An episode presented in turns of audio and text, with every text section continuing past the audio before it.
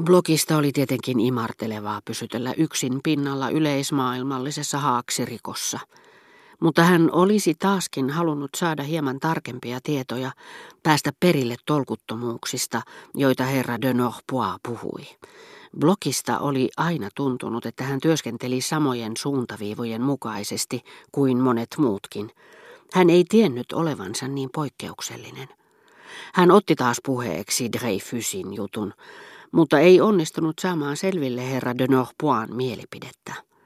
Hän yritti saada tämän puhumaan upseereista, joiden nimet olivat sillä hetkellä usein esillä sanomalehdissä.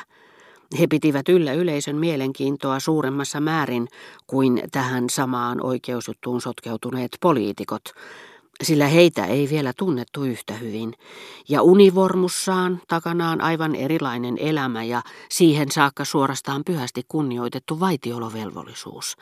He olivat vasta hiljattain astuneet julkisuuden näyttämölle, juhlallisesti kuin Loengrin, joka laskeutuu joutsenten vetämästä purrestaan.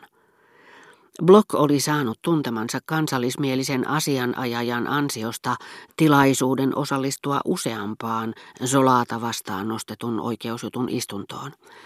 Hän saapui niihin jo aamulla, lähteäkseen pois vasta illalla. Mukanaan voileipiä ja kahvia termospullossa, niin kuin ylioppilaskirjoituksissa tai valtakunnallisissa oppikoulujen välisissä kilpailuissa.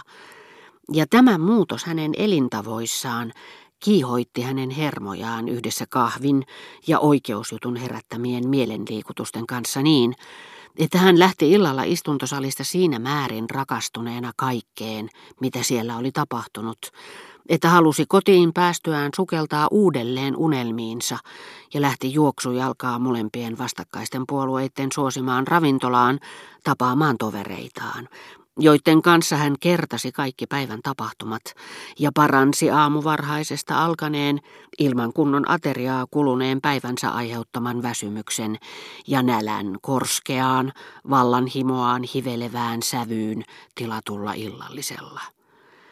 Kokemuksen ja mielikuvituksen välillä luoviessaan itse kukin haluaisi päästä perille tuttaviensa kuvitellusta piiloon jäävästä elämästä, ja toisaalta tutustua ihmisiin, joiden elämää on joutunut mielessään kuvittelemaan. Blokin kysymyksiin herra de Norpois vastasi. Tähän oikeusjuttuun on sekaantunut kaksi upseeria, joista minulle on aikoinaan puhunut mies, jonka arvostelukykyyn minulla oli syytä luottaa, herra de Miribel. Ja hän tuntui pitävän heitä erittäin suuressa arvossa, nimittäin everstiluutnantti Henri ja everstiluutnantti Picard. Mutta, huudahti Block, jumalainen Ateene, Zeuksen tytär, on pannut kummankin mieleen täysin päinvastaisia ajatuksia kuin ne, mitä toisen päässä liikkuu. Ja he taistelevat toisiaan vastaan kuin leijonat ikään. Eversti Picard oli armeijassa loistavassa asemassa, mutta kohtalotar johti hänet taholle, joka ei hänelle onnea tuottanut. Kansalliskiihkoilijoiden miekka on iskevä kappaleiksi hänen herkän ruumiinsa, ja se jätetään saaliiksi raadon syöjille ja haaskalinnuille, jotka ravitsevat itseään kuolleitten rasvalla. Herra de Norpois ei vastannut.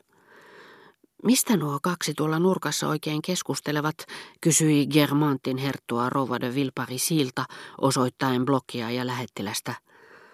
Dreyfusin jutusta, pahus soikoon. Apropos, tiedättekö kuka on Ray Fysin yltiöpäinen kannattaja? Sitä te kyllä ette arvaa. Sisarenpoikani Robert. Ja voin sanoa teille senkin, että kun Jockey-klubissa kuultiin hänen urotöistään, siellä syntyi aikamoinen meteli. Etten sanoisi julkinen mielenosoitus, sillä viikon kuluttua hänet esitellään siellä. Tietenkin, keskeytti Herttuatar, jos he ovat kaikki samanmielisiä kuin Gilbert, joka on aina väittänyt, että kaikki juutalaiset pitäisi lähettää Jerusalemiin. Ahaa, siinä tapauksessa Germantin ruhtinas ajattelee aivan samalla tavalla kuin minä, totesi herra d'Argencourt. Herttua rehenteli vaimollaan, mutta ei rakastanut tätä. Sitä paitsi hän oli ottanut tavakseen kohdella vaimoaan karkeasti – hän ei voinut sietää, että hänet keskeytettiin, itsekylläinen kun oli, Ja nyt hän kiukustui kahdestakin syystä. Ensinnäkin kuin pahantuulinen aviomies, jolle puhutaan sopimattomalla hetkellä, ja toisaalta kuin kaunokielinen puhuja, jota kukaan ei kuuntele. Lopetti puheensa siihen paikkaan ja loi vaimonsa katseen, joka sai kaikki hämilleen. Mikä teidät sai Gilbertistä ja Jerusalemista puhumaan? Hän sanoi viimein. Ei tässä nyt siitä ole kysymys. Mutta, hän lisäsi, nyt jo vähän leppeämmin, tunnustakaa pois, että jos joku meikäläisistä ei pääse jokiklubiin ja ennen muita Robert, jonka isä on ollut siellä presidenttinä kymmenen vuotta, niin jo on aikoihin eletty. Mutta ystävä hyvä, se sai kuin saikin heidät hätkähtämään. Vähän jokainen avasi silmänsä selkoselälleen. Enkä minä voi edes sanoa, että he ovat väärässä. Tehän tiedätte, että henkilökohtaisesti minulla ei ole mitään rotuennakkoluuloja. Minusta se ei sovi ajan henkeen. Ja minä väitän kuin väitänkin kuuluvani niihin, jotka ovat aikansa tasalla. Mutta pahus vieköön, kun mies on nimeltään Markiisi de Saint-Loup, hän ei voi olla Dreyfusin kannattaja. En minä voi muutakaan sanoa. Hertua de Germant lausui sanat, kun mies on nimeltään Markiisi de Saint-Loup, paatoksella. Siitä huolimatta, että tiesi, kuinka paljon mahtavampaa oli olla Hertua de Germant. Mutta vaikka hänen itserakkaudellaan oli pikemminkin taipumusta liioitella Germantin herttuan titteliä, häntä eivät ehkä niinkään johtaneet sitä vähättelemään hyvä käytös ja hyvän maun säännöt, vaan mielikuvituksen lait. Jokainen meistä näkee kauniimpana sen, minkä näkee matkan päästä, sen, minkä näkee toisilla. Sillä ne yleiset lait, jotka säätelevät perspektiiviä mielikuvituksen alueella, pätevät herttuoiden siinä missä muidenkin ihmisten kohdalla. Eivätkä vain mielikuvituksen, vaan myös kielen lait ja kumpaakin seuraavista kielen laeista saattoi soveltaa tähän tapaukseen. Toinen niistä edellyttää, että itse kukin ilmaisee itseään niin kuin samaan henkiseen luokkaan kuuluvat ihmiset, eikä niin kuin ne, jotka ovat samaan kastiin syntyneet.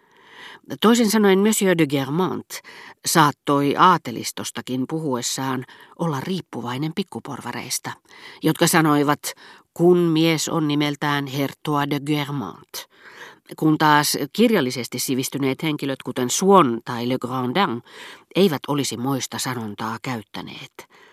Herttua voi kirjoittaa keskinkertaista viihdettä, koska sukutauluista ei siinä työssä ole mitään apua, kun taas joku kansanmies voi kirjoituksillaan ansaita arvosanan aristokraattinen.